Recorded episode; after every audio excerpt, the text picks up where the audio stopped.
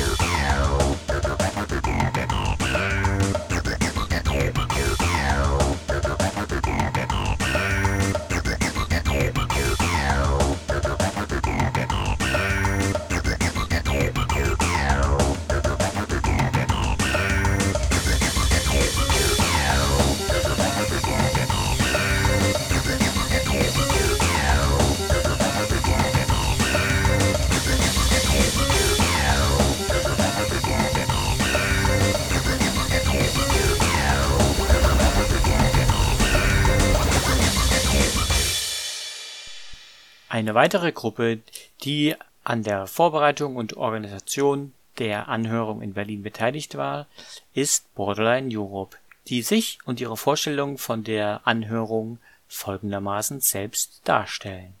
Wir sind ein Verein mit Sitz in Berlin, Palermo und Lesbos und leisten mit unserer Arbeit zivilen Widerstand gegen das europäische Grenzregime. Die Vorbereitungen für die Berliner Anhörung des Permanent People's Tribunals unterstützen wir schon von Anfang an. Und dementsprechend freuen wir uns sehr, dass die Anhörung jetzt wirklich stattfinden kann.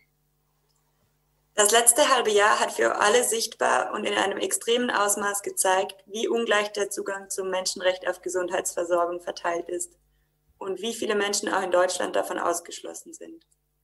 Die gegenwärtige Politik Deutschlands und der EU tut nichts, um dies zu ändern. Sie setzt im Gegenteil auf Abschreckung, Abschottung und kriminalisiert Flucht und solidarisches Handeln. Das hat direkte Auswirkungen auf die Gesundheit der Flüchtenden. Im schlimmsten Fall bedeutet dies sogar, dass Menschen auf dem Fluchtweg oder nach ihrer Ankunft sterben.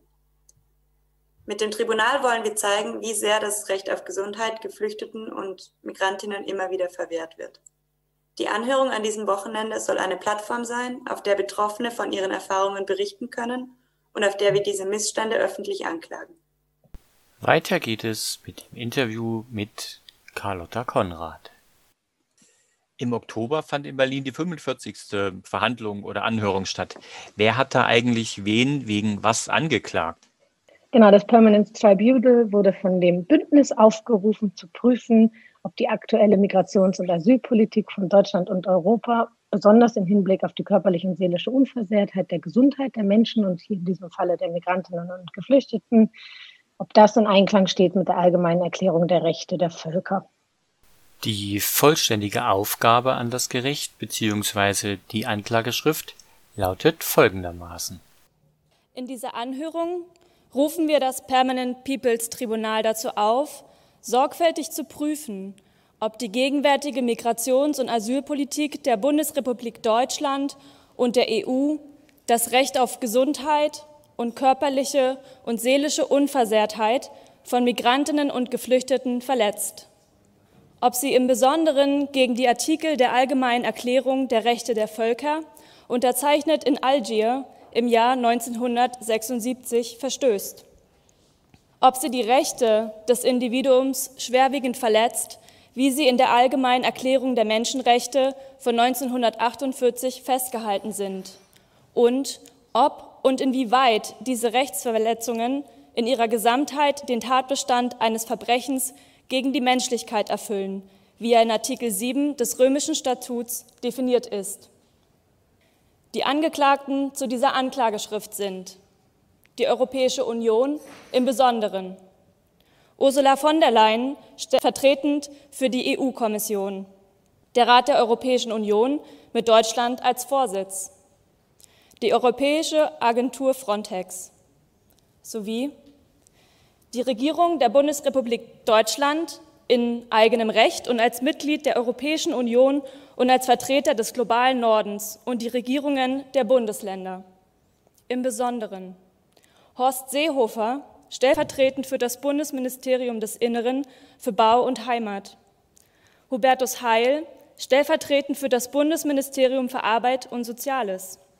Jens Spahn, stellvertretend für das Bundesministerium für Gesundheit, sowie Gerd Müller, stellvertretend für das Bundesministerium für wirtschaftliche Zusammenarbeit und Entwicklung.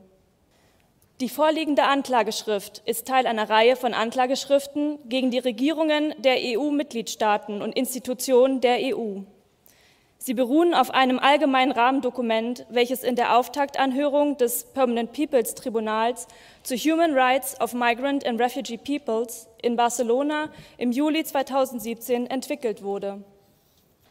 Diese Anklageschriften zeigen zusammengenommen auf, wie die Regierungen des globalen Nordens und die Institutionen der EU Bedingungen geschaffen haben, unter denen Millionen von Menschen im globalen Süden die Lebensgrundlage entzogen und diese somit zur Migration gezwungen werden.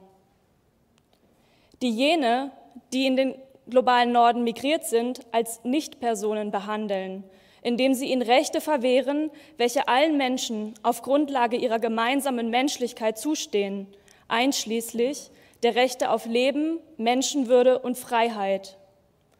Und welche in der Praxis rechtsfreie Räume in Bezug auf Rechtsstaatlichkeit und Menschenrechte im globalen Norden geschaffen haben. Im Allgemeinen stellen illegalisierte Migrantinnen und Geflüchtete besonders vulnerable Personengruppen dar, die systematische Verletzungen ihres Rechts auf Gesundheit und körperliche und seelische Unversehrtheit erfahren. Bereits vor und während der Migration sind sie mit Krieg oder bewaffneten Konflikten, Menschenrechtsverletzungen, traumatischen Verlusten sowie Klimawandel, Enteignung oder Vertreibung konfrontiert, die durch ein System der globalen Ausbeutung bedingt werden. Dieses System wird durch eine Arbeits- und Migrationspolitik getragen, die die Bewegungsfreiheit von Kapital und Bürgern des globalen Nordens favorisiert, während Menschen aus dem globalen Süden diese Freiheit verwehrt bleibt. Migrantinnen und Geflüchtete werden zu einer Klasse von illegalisierten sowie repressiver und rassistischer Politik und Praxis ausgesetzt. Aufgrund ihrer gemeinsamen Erfahrungen in Hinsicht auf Unterdrückung und Repressionen kann gesagt werden, dass Migrantinnen und Geflüchtete ein People, also ein Volk, im Sinne der allgemeinen Erklärung der Rechte der Völker, also die Erklärung von Algier, bilden. Diese besagt, dass jedes Volk ein Recht auf Existenz hat und dass niemand aufgrund seiner oder ihrer nationalen oder kulturellen Identität Verfolgung, Deportation, Vertreibung oder Lebensbedingungen ausgesetzt sein darf, die die Identität oder Integrität beeinträchtigen können. Im Rahmen des sogenannten europäischen Asylsystems, das Menschen gewährt wird, die vor Verfolgung oder schweren Schaden in ihrem eigenen Land fliehen und daher internationalen Schutz benötigen, klagen wir Menschenrechtsverletzungen in folgenden Bereichen an. Erstens der Zugang zur Gesundheitsversorgung. Zweitens Auswirkungen der Lebensverhältnisse in Massenunterkünften auf die psychische und physische Gesundheit. Drittens. Aufenthaltsstatus, Abschiebung und Gesundheit. Viertens. Die Kriminalisierung von Solidarität. Fünftens. Deutschlands Verantwortung in der EU-Abschottungspolitik. Sowie sechstens. Rassifizierung und Kriminalisierung von Migrantinnen und Geflüchteten. Die einzelnen Anklagepunkte gegen die Landesregierung und Bundesregierung als solche und als Vertreterin der EU und der EU-Mitgliedstaaten sowie als Repräsentantin des globalen Nordens sind folgende. Asyl ist ein Grundrecht. Die Gewährung von Asyl ist eine internationale Verpflichtung, die erstmals in der Genfer Flüchtlingskonvention von 1951 anerkannt wurde. In der EU, einem Raum offener Grenzen und der Bewegungsfreiheit, teilen die Länder die gleichen Grundwerte und die Staaten müssen einen gemeinsamen Ansatz verfolgen, um hohe Schutzstandards für Geflüchtete zu gewährleisten. Die sich daraus ergebenden Verfahren müssen in der gesamten EU fair, wirksam und gegen Missbrauch geschützt sein. In diesem Sinne haben sich die EU-Staaten verpflichtet, ein gemeinsames europäisches Asylsystem einzurichten. Der Zuzug von Asylsuchenden ist weder konstant noch gleichmäßig über die EU verteilt. Asyl darf deshalb keine Lotterie sein.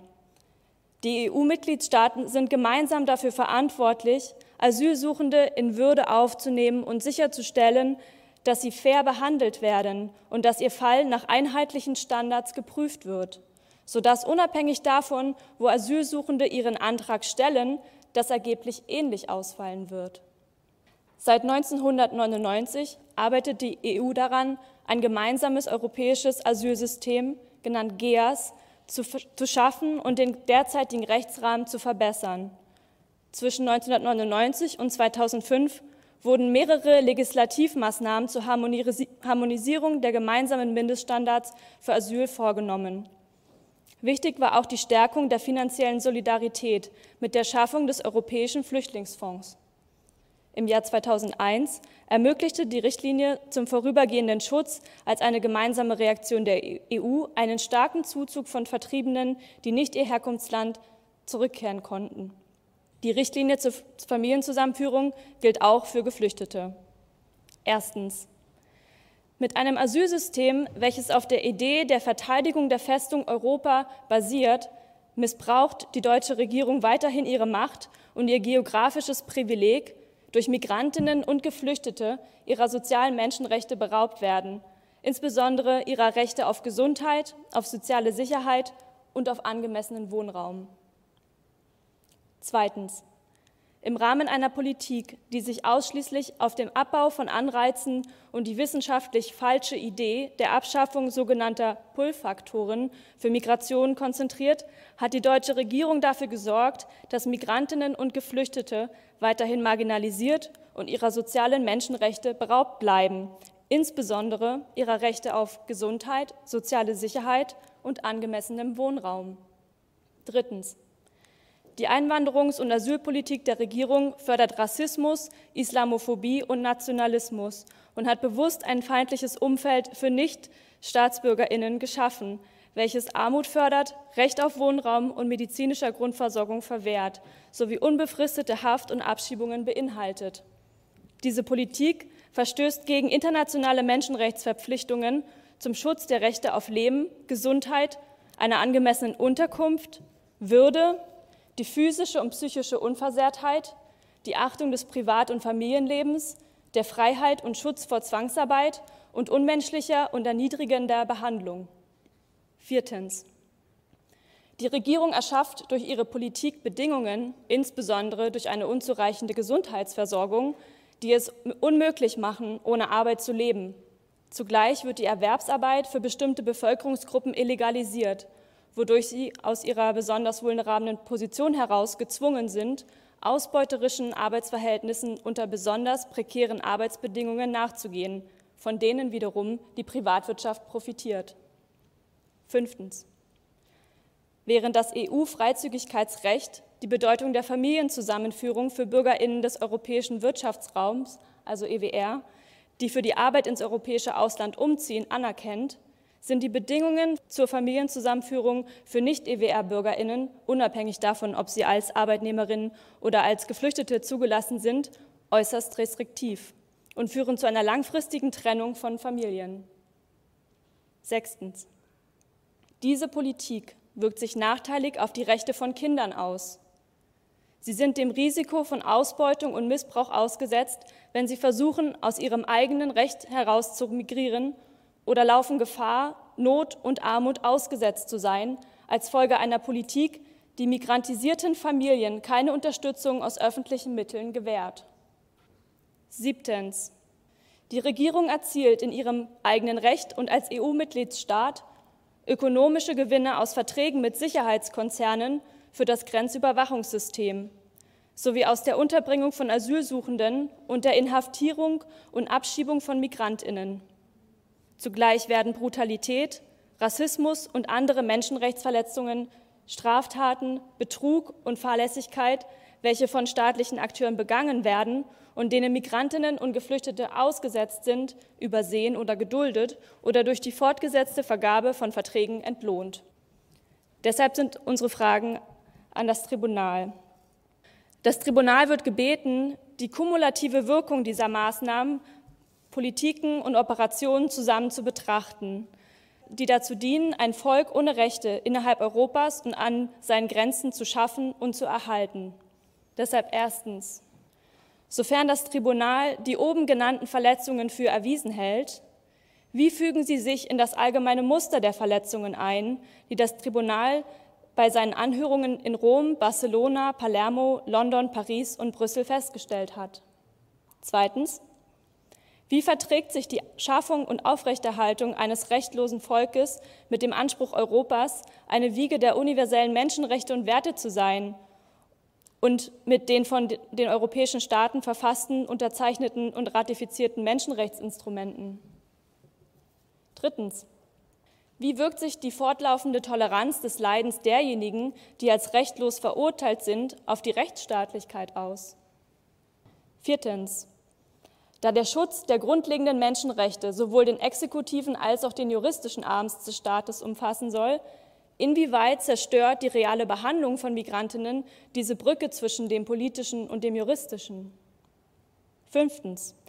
Inwieweit können Migrantinnen als Versuchspersonen für eine umfassendere Zersetzung der Rechte von Bevölkerungsgruppen im Rahmen neoliberaler Wirtschaftspolitiken gesehen werden? Sechstens. Inwieweit tragen Regierungspolitiken und ministerielle Erklärungen, in denen mittellose Migrantinnen und Geflüchtete als Wohlfahrts- und Gesundheitstouristinnen sowie als Schwarm bezeichnet werden, zur Förderung einer in der Gesellschaft weit verbreiteten Rassismus bei und inwiefern sind sie verantwortlich für den zunehmenden Hass gegen Migrantinnen und Geflüchtete, was den Weg zur rassistisch motivierten Gewalt ebnet. Siebtens hat das Tribunal Beispiele des Widerstands gegen diese Maßnahmen gefunden, die als Modelle für künftige Maßnahmen dienen können.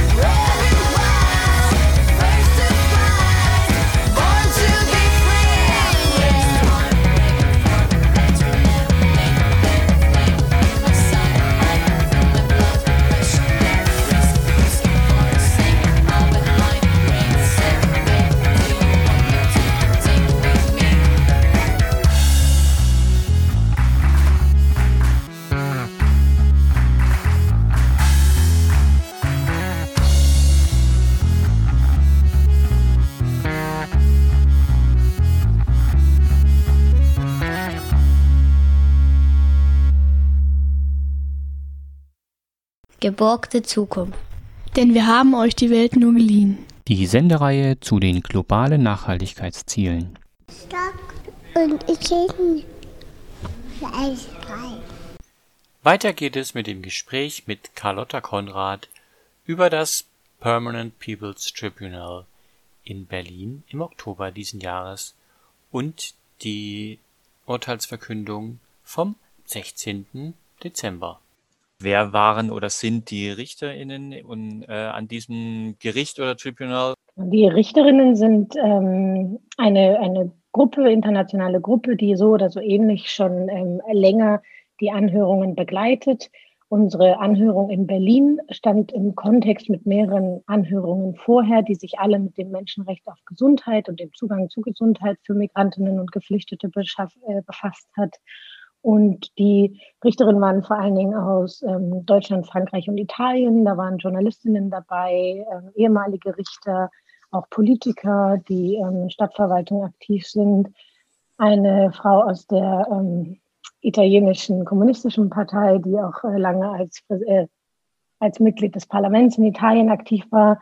Dann noch Menschen aus dem universitären Kontext, die sich also auf wissenschaftlicher Ebene mit dem Zugang zu Gesundheit und auch Zugang zu Menschenrechten befassen.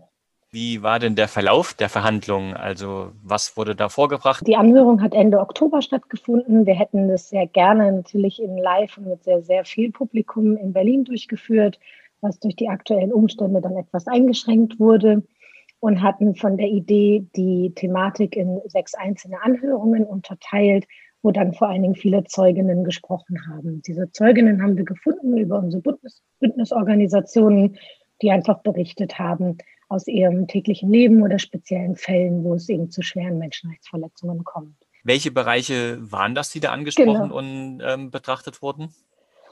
Genau, es ging einmal um den Zugang zu Gesundheit. Das hatten wir unterteilt in Deutschland und Europa. Dann ging es auch um die äh, Grenzpolitik der EU, nochmal mit einem speziellen Blick auf, auf die Situation auf den griechischen Inseln. Da war für uns alle ein sehr bewegender Moment, muss man sagen, dass wir eine Live-Anhörung aus dem Pipka-Camp hatten, dort in Griechenland, ähm, in Lesbos, das ja dort ähm, sehr schöne Arbeit macht, um Menschen, die dort ankommen, zu unterstützen und auch gesundheitlich zu versorgen und dann tatsächlich eine Woche nach unserer Anhörung im Rahmen des Permanent People Tribunal das Camp geräumt werden musste. Ähm, genau, dann haben wir noch über Kriminalisierung von Solidarität und vor allen Dingen auch über Rassismus und Kriminalisierung gegen Geflüchtete und ähm, Menschen mit Migrationskontext gesprochen.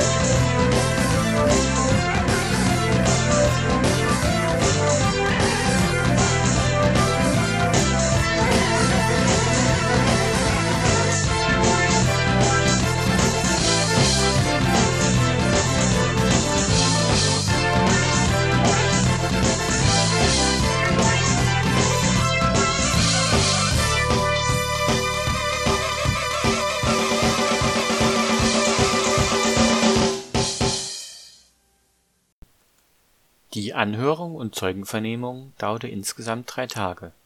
Es kamen Menschen und Organisationen aus unterschiedlichen Ländern und Kontexten zu Wort. Gesprochen wurde meist Englisch, doch auch Französisch und Spanisch. Ich habe hier ein paar Statements auf Deutsch herausgesucht.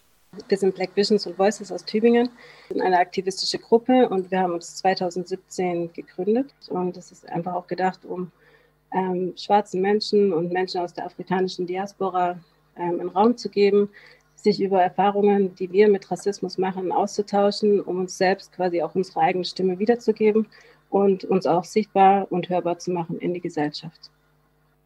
Ich bin Bayo. Ich habe einen kleinen Text vorbereitet über meine Erfahrungen in Tübingen, was eigentlich eine recht liberale und studentische Stadt ist, aber ein Ort ist perfekt.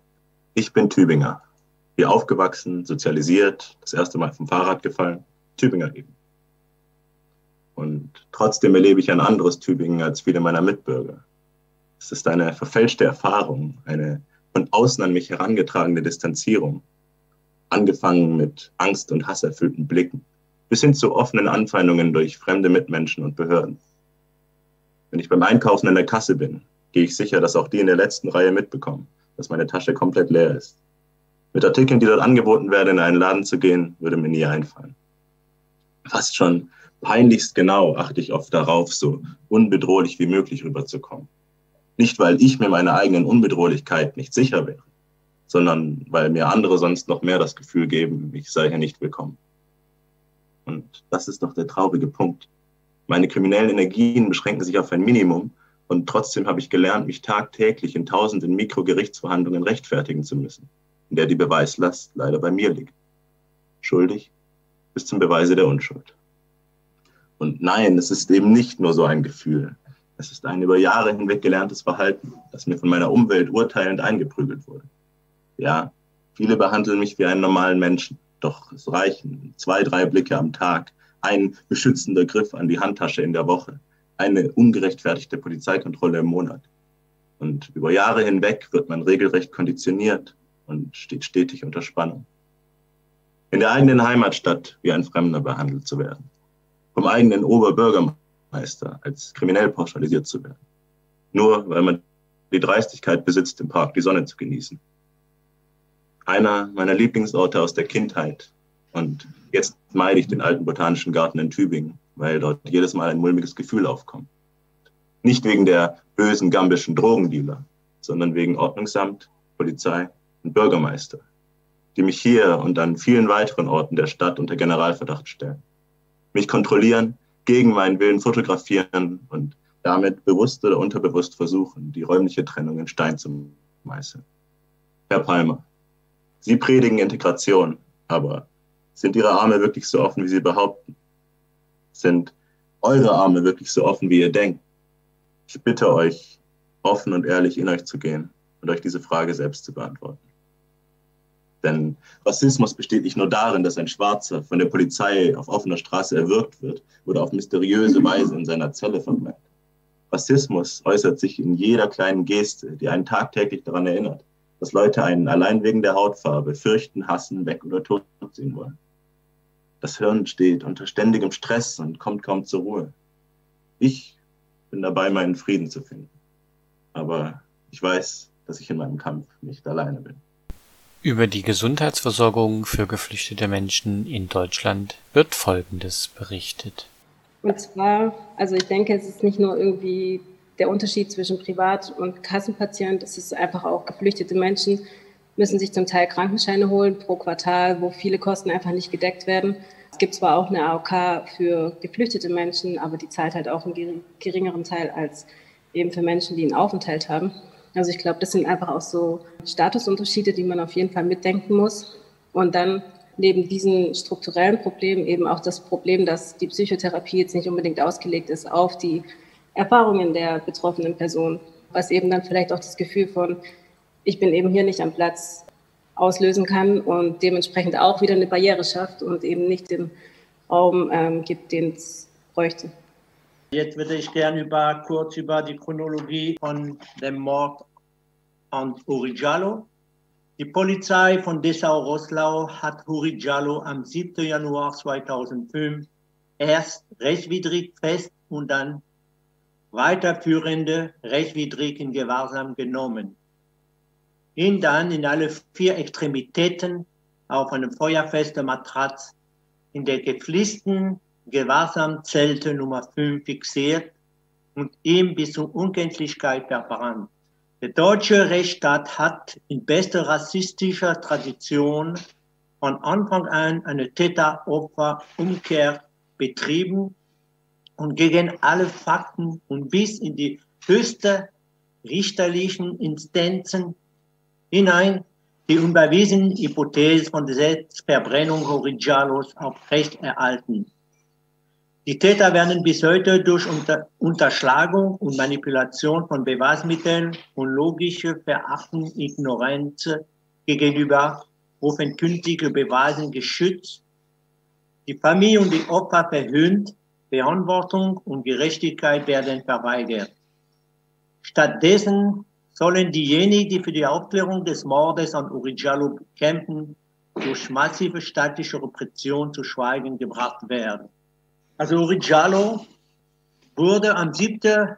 Januar 2005 verhaftet und äh, verbrannt in Händen und Füße gefesselt in der Zelle Nummer 5 in Polizeirevier Dessau. Dessau in Sachsen-Anhalt. Am Tatort wird keine Zündmittel gefunden. Ein Feuerzeugerecht taucht im Labor des Landeskriminalamtes auf. Die polizeiliche Ermittler behauptet, dass diese Feuerzeuge Rest aus der Brandrest in die Zellnummer 5 stammt und unter der Leichnam von Origiallo gelegen haben. Die polizeiliche Ermittlungsausrichtung beschränkt sich auf die Selbstentzündung These. Es wird zu keinem Zeitpunkt den richtigen Mord ermittelt. Seit Juni 2017 gibt es in Berlin eine Regelung für Opfer von Hasskriminalität. Ausreisepflichtige Menschen, die in Zusammenhang mit Hasskriminalität Opfer einer Gewaltstraftat mit erheblichen Folgen geworden sind, sollen bis zum Abschluss des Strafverfahrens eine Duldung erhalten, also nicht abgeschoben werden. Im Anschluss soll die Möglichkeit einer Aufenthaltserlaubnis über die Härtefallkommission bestehen. Die Regelung ist alles andere als zufriedenstellend und in vielen Punkten kritikwürdig, aber es gibt sie und sie ist Ergebnis eines klaren Bekenntnisses des Berliner Senats, Opfer von rassistisch motivierten Gewalttaten besser schützen zu wollen. Bei Jamil A., ich verwende hier einen Alias-Namen, kam diese Regelung nicht zur Anwendung, obwohl die drei Kriterien Opfer einer Gewaltstraftat, in Zusammenhang mit Hasskriminalität mit erheblichen Folgen alle zutreffen. Die Gewalttat habe sich zwei Monate vor Inkrafttreten der Regelung ereignet, so die Berliner Ausländerbehörde. Deshalb sei sie nicht anwendbar. Im April 2017 wurde der damals 26-jährige Herr A. am S-Bahnhof Karlshorst von Fußballfans brutal zusammengeschlagen und rassistisch beleidigt. Unter den Schlägern war Stefan K., ein Polizeibeamter außer Dienst. Laut Zeuginnenaussagen meinte der Beamte beim Eintreffen der alarmierten Polizei, dass kein Problem vorliege, schließlich seien keine deutschen Interessen betroffen. Doch damit nicht genug. Wie sich später herausstellte, war genau dieser Beamte jahrelang tätig in der Ermittlungsgruppe Rex, die die rechtsterroristische Anschlagsserie in Neukölln aufklären sollte. Stefan K. war dort Ansprechpartner für die Opfer rechtsextremer Straftaten. Die Gewalttat hatte gravierende Folgen für Jamil A. Er fühlte sich verfolgt, hatte Angst vor Polizei und Behörden, konsumierte Drogen und wurde obdachlos. Immer wieder wurde er von der Polizei aufgegriffen und in die Psychiatrie gebracht. Dabei beschimpfte er die Beamtinnen als Nazis. Anzeigen wegen Beleidigung folgten. Auf Betreiben der Berliner Ausländerbehörde wurde Jamil A. im März dieses Jahres ins Bürgerkriegsland Afghanistan abgeschoben. Das Verfahren gegen die rassistischen Schläger, in dem Jamil A. als Nebenkläger auftrat, ist noch nicht abgeschlossen. Begründet wurde seine Abschiebung mit zahlreichen Ermittlungsverfahren gegen Herrn A. Die Anwältin von Herrn A. ist sich sicher, dass die Straftaten, die ihm zur Last gelegt werden, alle in Zusammenhang stehen mit der psychischen Traumatisierung, die er durch den rassistischen Überfall erlitten hat. Ein gerichtlicher Gutachter plädiert auf schuldunfähig. Doch noch bevor es überhaupt zu einer gerichtlichen Klärung der Vorwürfe gegen Herrn A. kam, ließ die Ausländerbehörde ihn mit ausdrücklicher Zustimmung von Innensenator Geisel aus dem Krankenhaus des Maßregelvollzugs heraus abschieben. Der Innensenator behauptet, von dem laufenden Strafverfahren gegen die rassistischen Schläger nichts gewusst zu haben.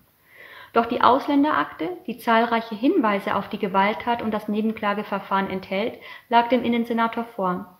Entweder lügt Herr Geisel also oder er hat seine Sorgfaltspflicht verletzt und den Fall nicht ausreichend geprüft. Aus Sicht des Flüchtlingsrats war die Abschiebung von Herrn A. aus mehrerlei Gründen völlig inakzeptabel und für den rot-rot-grünen Senat ein Skandal. Erstens.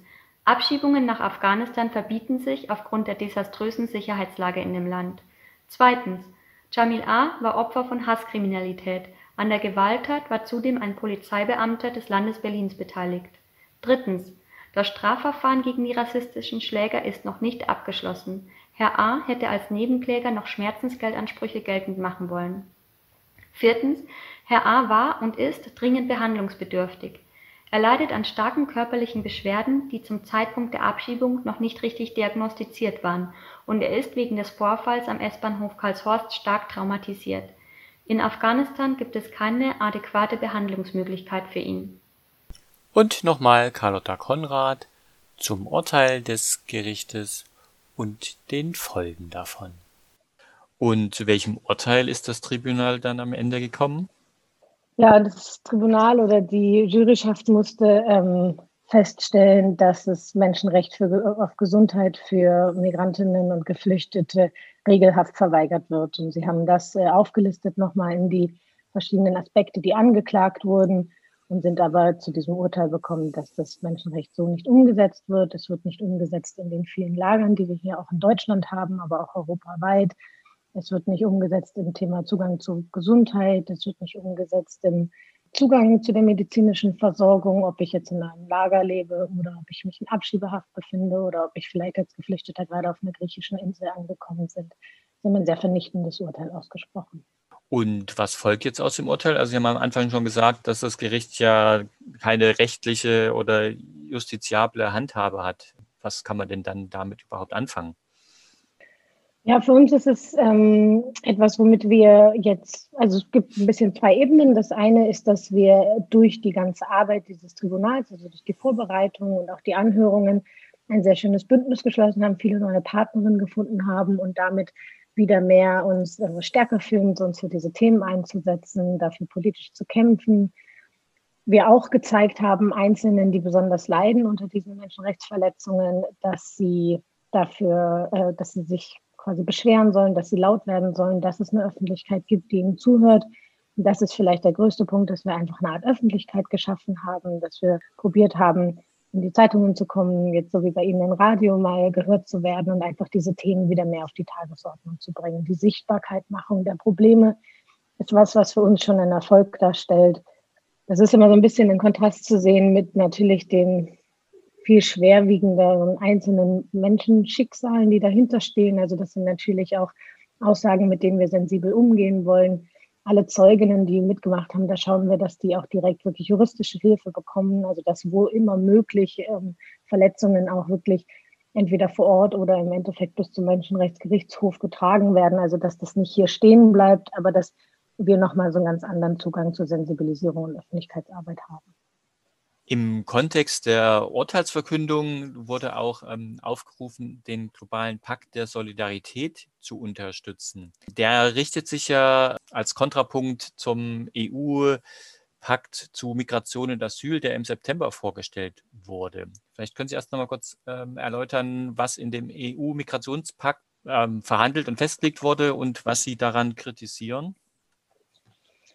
Genau, die EU-Kommission hat, wie Sie gesagt haben, im September vorgeschlagen, dass es einen neuen EU-Pakt zum Thema Migration und Asyl geben soll. Und aus unserer Sicht werden damit vor allen Dingen Migrationsbewegungen kriminalisiert und Migrantinnen und Geflüchtete in ihren in menschenunwürdige Verhältnis gezwungen.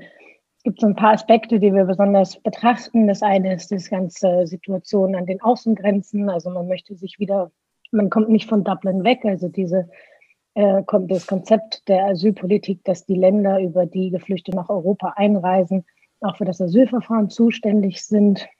Das heißt, wieder wird die ganze Verantwortung und die Last der Arbeit an die Länder an den Außengrenzen geschoben und zentral liegende Länder wie Deutschland, wie Frankreich übernehmen nur sehr wenig Verantwortung. Dann soll es Transitzonen geben in diesen Außenbereichen, geschlossene Zentren, wo die Menschen sehr wenig Zugang zu rechtlicher Beratung, zu Gesundheitsversorgung haben und eben auch nur unter sehr prekären Bedingungen, wenn überhaupt eine Chance bekommen, ihren Asylantrag zu stellen. Sie wollen Fristen verkürzen, sprich die Zusammenführung von Familien wird deutlich erschwert werden. Genau, und dann gibt es immer diese Anforderungen an sichere Drittstaaten und sichere Herkunftsländer, was wir zum Beispiel in Deutschland auch mit Afghanistan ja immer wieder diskutieren oder jetzt aktuell mit Syrien, ob das auf einmal zum sicheren Herkunftsland gemacht werden soll, man dort wieder hin zurückschicken kann. Und auch dort werden die Anforderungen sehr, sehr zurückgeschraubt, sprich, dass sozusagen die Möglichkeiten für Menschen, für Geflüchtete hier überhaupt Asyl zu bekommen, wieder noch viel mehr verkleinert wird. Und was jetzt ja. da jetzt der globale Pakt der Solidarität entgegen? Genau, der globale Pakt der Solidarität ähm, sagt einfach, dass wir äh, Bewegungen sind, die sich für Menschenrechte, für Geflüchtete, für ähm, Menschen auf dem Weg der Migration einsetzen und diese gesamten Verletzungen anklagen, aber eben uns auch im positiven Sinne dafür stark machen, dass wir europaweit und auch weltweit solidarisch zusammenstehen, dass wir anerkennen, dass wir zusammengehören, dass es äh, viele Effekte gibt, die sich gegenseitig beeinflussen und wir nur quasi alle miteinander in einem solidarischen System einen Pakt schaffen können, der es schafft, menschenwürdige Verhältnisse zu schaffen und eben Menschenrechtsverletzungen deutlich zu verkleinern. Sie haben jetzt gesagt, wir, ähm, welches wir ist denn da gemeint? Also wer kann denn den Pakt alles mit unterzeichnen oder daran mitwirken? Und wenn ja, genau, wie könnte das gehen, außer eben zu sagen, ja, ich unterstütze den und äh, setze meine Unterschrift darunter. Das kann es ja hoffentlich genau, nicht, also das kann es ja nur schwer gewesen sein. Da muss ja, der muss ja mit Leben gefüllt werden. Genau, die ähm, Unterschrift für das erste, also erstmal wir ist, dass es eine Bewegung ist, die jetzt aus diesem Permanent People Tribunal von der Tribunal den Veranstaltungen in diesem Jahr in 2020 herausgegangen ist, hervorgegangen ist. Das heißt, Mitglieder sind wir als Organisation, Bündnispartnerin, die jetzt bei dem Tribunal aktuell mitgewirkt haben.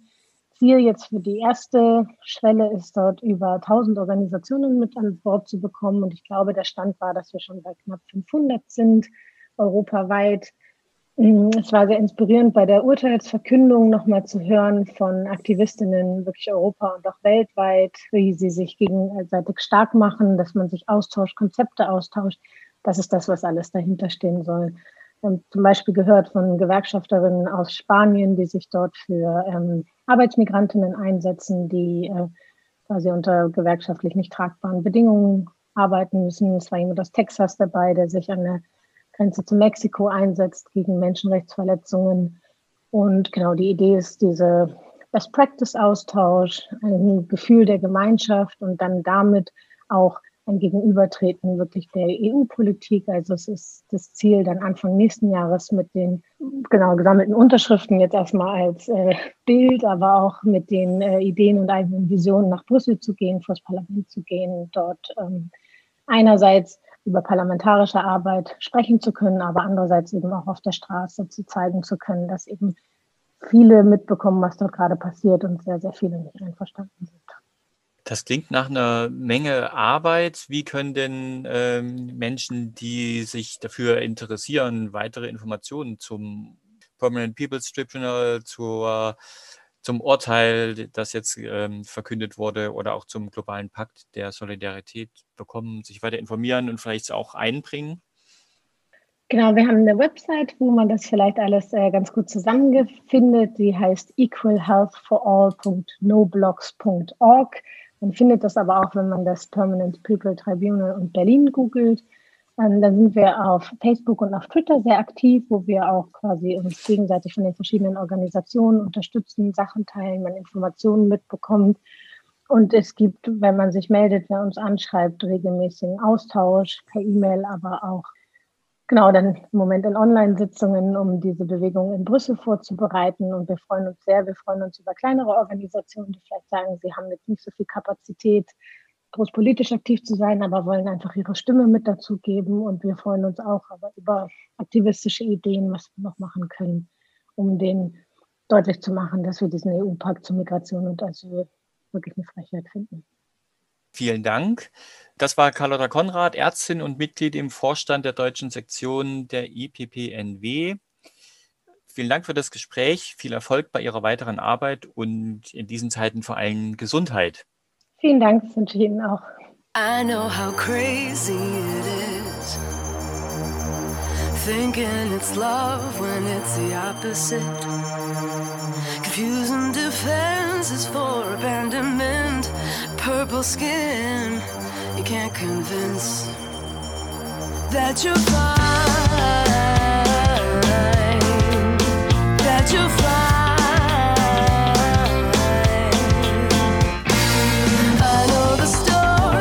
As well as you. Flame turned to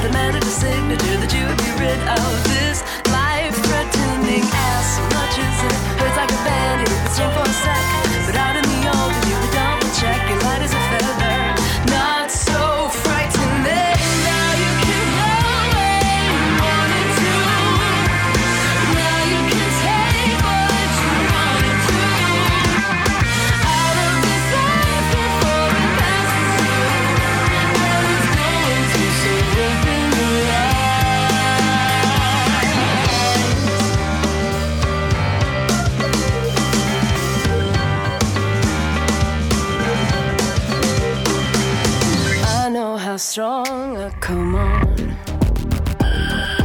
Stay on this path and soon we'll be gone. I've already tried to sit idly by, and then one day I wrote this song.